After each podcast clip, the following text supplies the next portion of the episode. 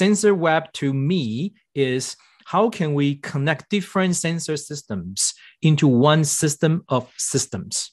So instead of multiple networks, how can we put them all together into one coherent system of systems? And what kind of insight and actions can we do by combining them into one? Welcome to Clean Tech Forward, a foresight podcast where we explore clean tech customers, capital, and Canada's path to net zero. Tune in to learn more about Canada's most exciting clean tech startups, industry success stories, investor insights, and academic initiatives as we accelerate the growth and impact of clean tech together. Welcome to Clean Tech Forward. I'm Jeanette Jackson, CEO of Foresight Canada and host of the Clean Tech Forward podcast. Today, I'm joined by SensorUp CTO Steve Liang. Steve is one of the world's foremost experts on the Internet of Things, having authored international standards on how to interconnect the world's IoT data into a coherent system of systems. At SensorUp, he and his team are now using that technology to tackle climate change. They are using this data to give businesses a clear picture of their emissions and where they can find efficiencies. This CleanTech Forward podcast is supported by Gowling WLG.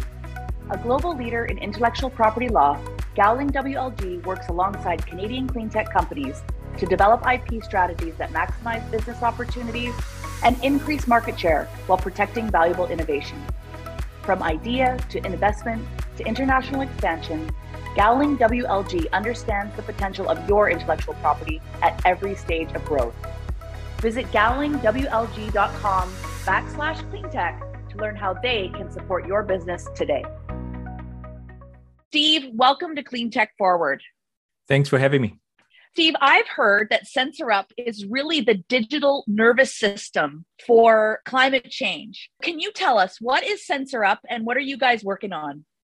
Great. So SensorUp is a NATO award-winning IoT platform. So we are the digital nervous system or a data fabric between an organization's real-time data to think about, you know, real-time data from sensors, from your tracking system, where you are, what conditions, and we feed those data into predictions because you know you have visibility from real-time data, but what you really want is predict for example, how much emissions um, or leaks of my assets is going to happen, right? And then from the data, real time data, visibility, and to the predictions, which is the AI, and you want to do some actions. So operational execution. So we are the data fabric, the digital nervous system to stitch these different things together, data predictions and operational execution. And that's what we do. Incredible. So you are a professor and the IoT research chair at the University of Calgary. How did you come up with this technology and concept? Uh, movies. It was my master thesis topic, PhD thesis topic. And then back in 2002, my professor told me an idea called sensor web. So I asked him, right, the first week when I joined the university and uh, uh, master studies, right? And I asked, what's sensor web? He said, I don't know, you figure it out. I just found his name. So that became my topic. So from that, uh, I define okay, sensor web to me is how can we connect different sensor systems into one system of systems? So instead of multiple networks, how can we put them all together into one coherent system of systems? And what kind of insight and actions can we do by combining them into one? And then that become my research for the past almost 20 years had you always envisioned that the technology would be tied to climate sustainability or did you start with a whole bunch of ideas and navigate down to that focus um, we try multiple ideas and actually, you know, just like the web, right? So the World Wide Web, you can build whole kinds of different solutions on top of the web. So for sensor web, same thing, right? But it, we typically we start from where like the place which is mature in kind of sensor technologies, right? The sensor rich applications. What application require many, many different sensors? You know what? Environmental sensors, weather stations, climate, you know, the sensors monitoring climate they are mature, the ocean sensors, right? So naturally, it's a place we start to focus. It also, you can see a lot of these sensor data are when, when we say mature, they have quality, high quality data, right? The government put a lot of money to, you know, monitor the environment, right? For weather, for disaster purposes, it's a, just a good start. Now, you made a bit of a joke about the movies. I'm a fan of The Matrix. I've seen the new one come out uh, just late last year. Is there a kernel of truth there? Did you really think about some movies that incentivized you to go in this direction as well? Some of the movies, right? So inspire me or I borrow or stole the ideas from. So one example is like the enemy of the states, Will Smith. They have whole kind of sensors monitoring, try to hunt down uh, Will Smith, and that's one example about you know how the using different sensor systems and to achieve a goal, right? But in that case, which is hunt down Will Smith, or Minority Report.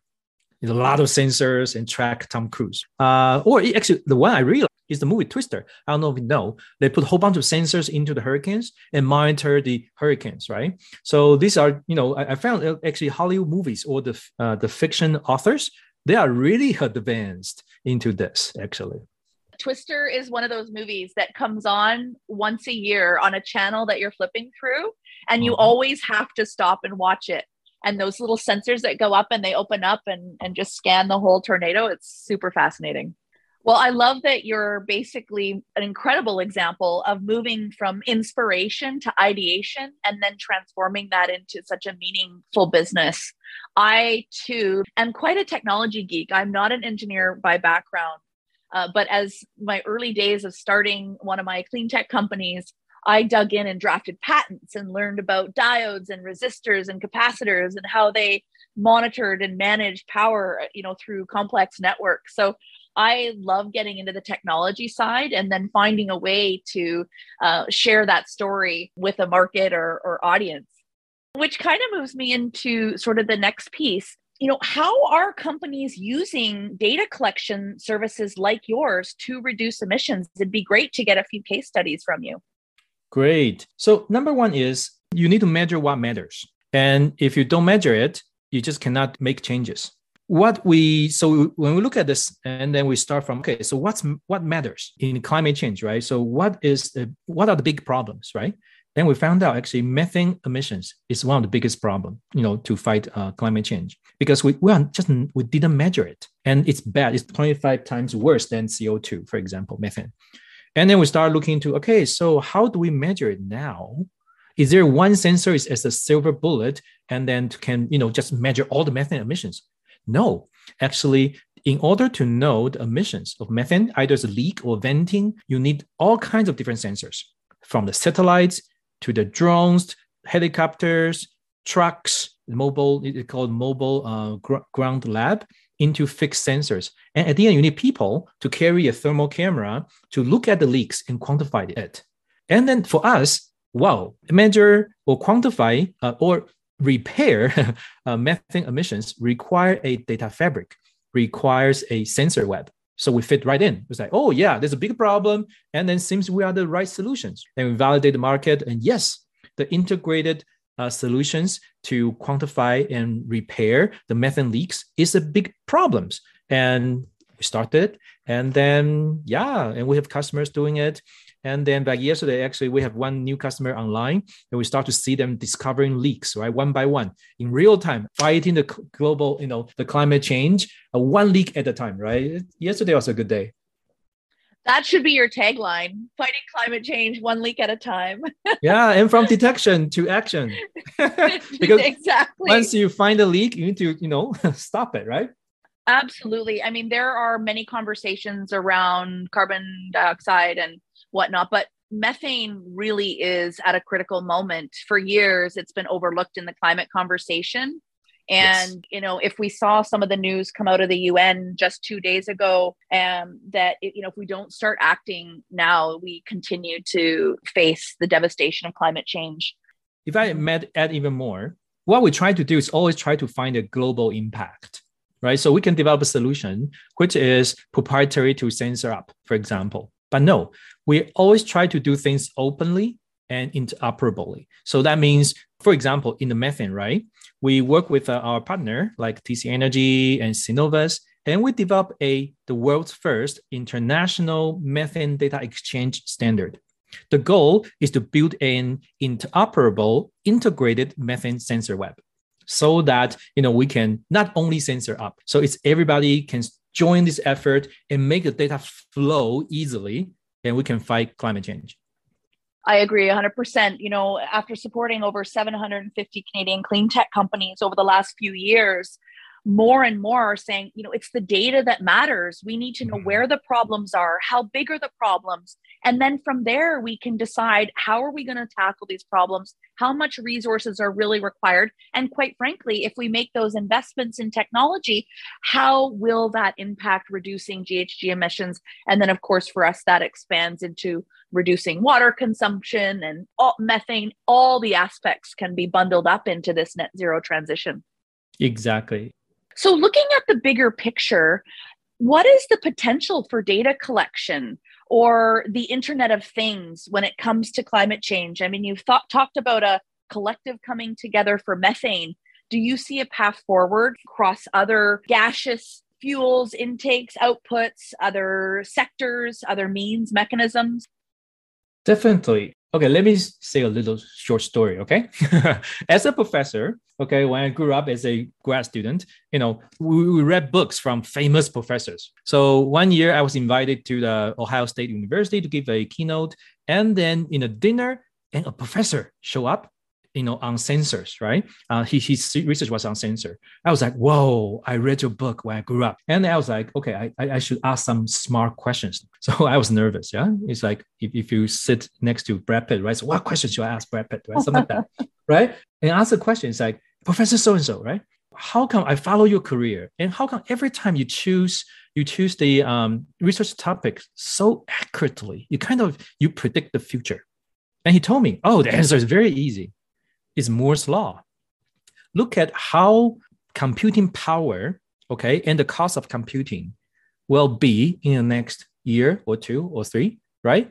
And you can predict what sensor technology it's a proxy right so what kind of computation what kind of ai what kind of sensor technologies will be available to you okay and moore's law is like every 12 to 18 months the you know density of transistors doubled right and the mm-hmm, cost mm-hmm. halved and it's exponential growth so use that to predict the future. So if you we follow that Moore's law, right? And this is like really you, you don't know the AI in the next five years, right? Moore's law, right? Because you know your computing power will be uh, 64 times better. So for example, if you look at this, right? So we know actually in the next five or 10 years, the number of sensors, the low power sensors connected to internet will be 24 times, uh, 64 times more. And from there, you can say, okay, so that means my capacity, the things I can monitor will be at least tripled or quadrupled. And then what are the possibility I can have? And all the price of sensors will drop significantly, exponentially. Okay, so I have my new capabilities, right? And what's infrastructure required? What kind of algorithms required? What kind of architecture required?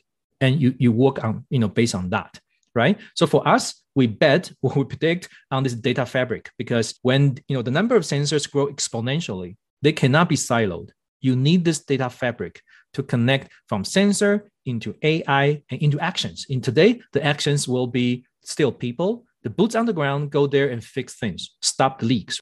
Maybe in five or 10 years, it'll be robot dogs and go there fix the leaks. I don't know. still need a data fabric. And I think this well, will be more and more important. I think if your movie references come through, Star Trek is not too far away. It's absolutely incredible how devices have evolved in such a short period of time. I have a 15 year old daughter, and uh, conversations, she could articulate how to use a dial phone. So I was pleased with that.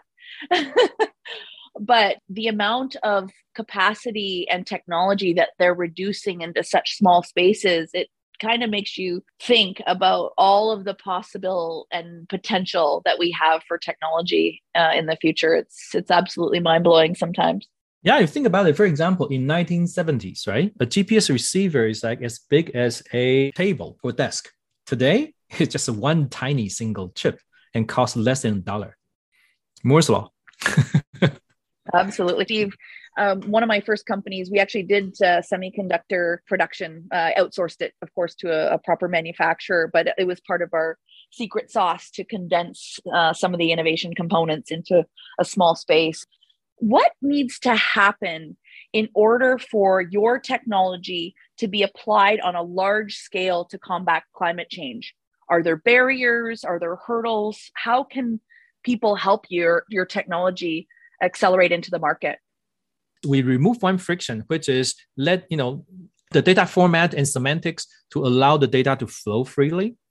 And then we believe actually more and more companies and government regulation bodies, right? Once they have this capability, they can start to develop new business models, a new way to collaborate, or new responsibilities, right? For the, you know, for example, like the uh, the duty holders, right? The emitters, right?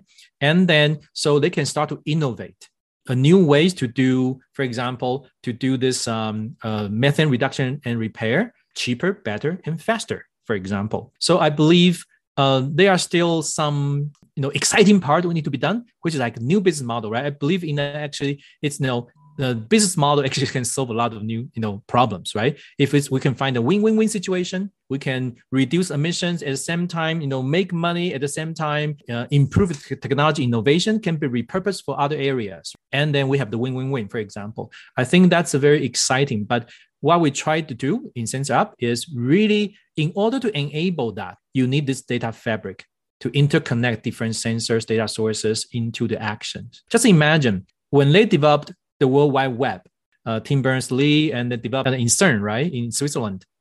At the beginning, mm-hmm. it's just to share documents. It wasn't de- developed for Facebook or even Metaverse, but it, he developed this fabric to share documents, evolved to today's World Wide Web the Facebook, the you know in the future metaverse, right?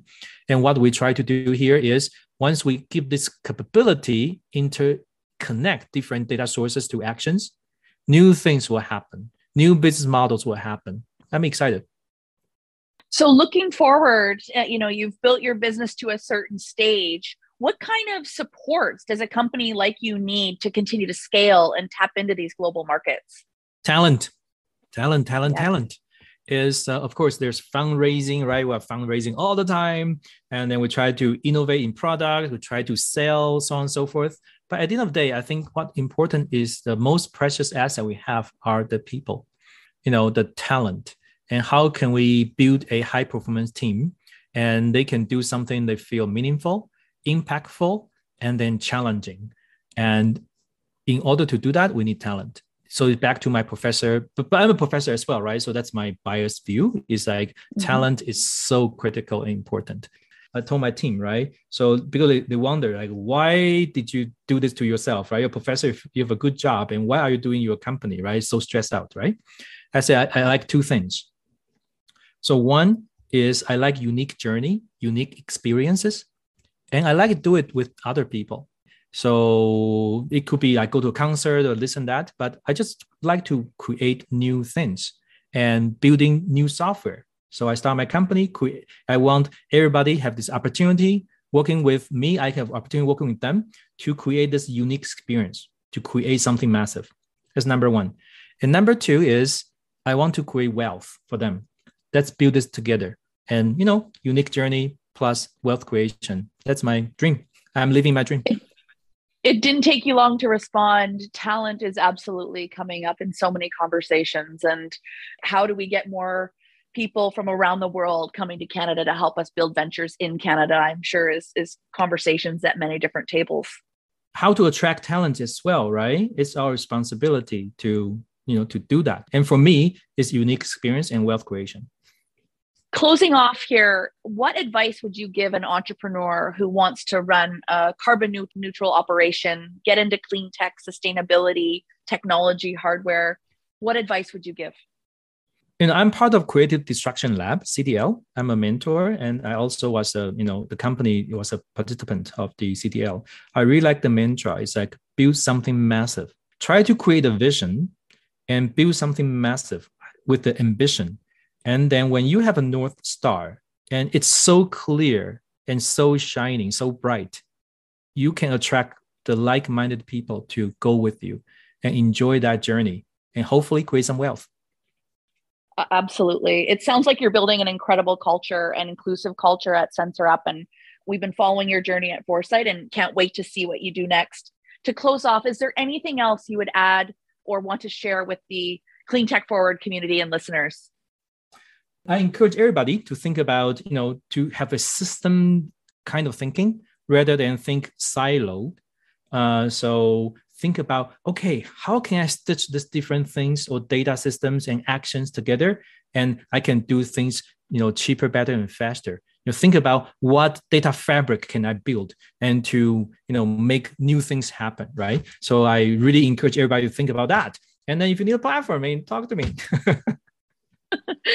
Thank you so much, Steve. It's been such a pleasure having you on. I've loved the movie reference, love your passion about technology, innovation, and of course, you're clearly an expert in what you do. Thank you for coming on and have a great rest of your day. Thanks for having me. Thank you for joining us today. Don't forget to subscribe to the Clean Tech Forward podcast wherever you listen and to rate and review the show on iTunes. Join us next time when we come back with JF Gauthier, the founder and CEO of Startup Genome. See you soon. To learn more about Foresight's programs, events, and more, visit us at foresightcac.com or follow us on social at ForesightCAC.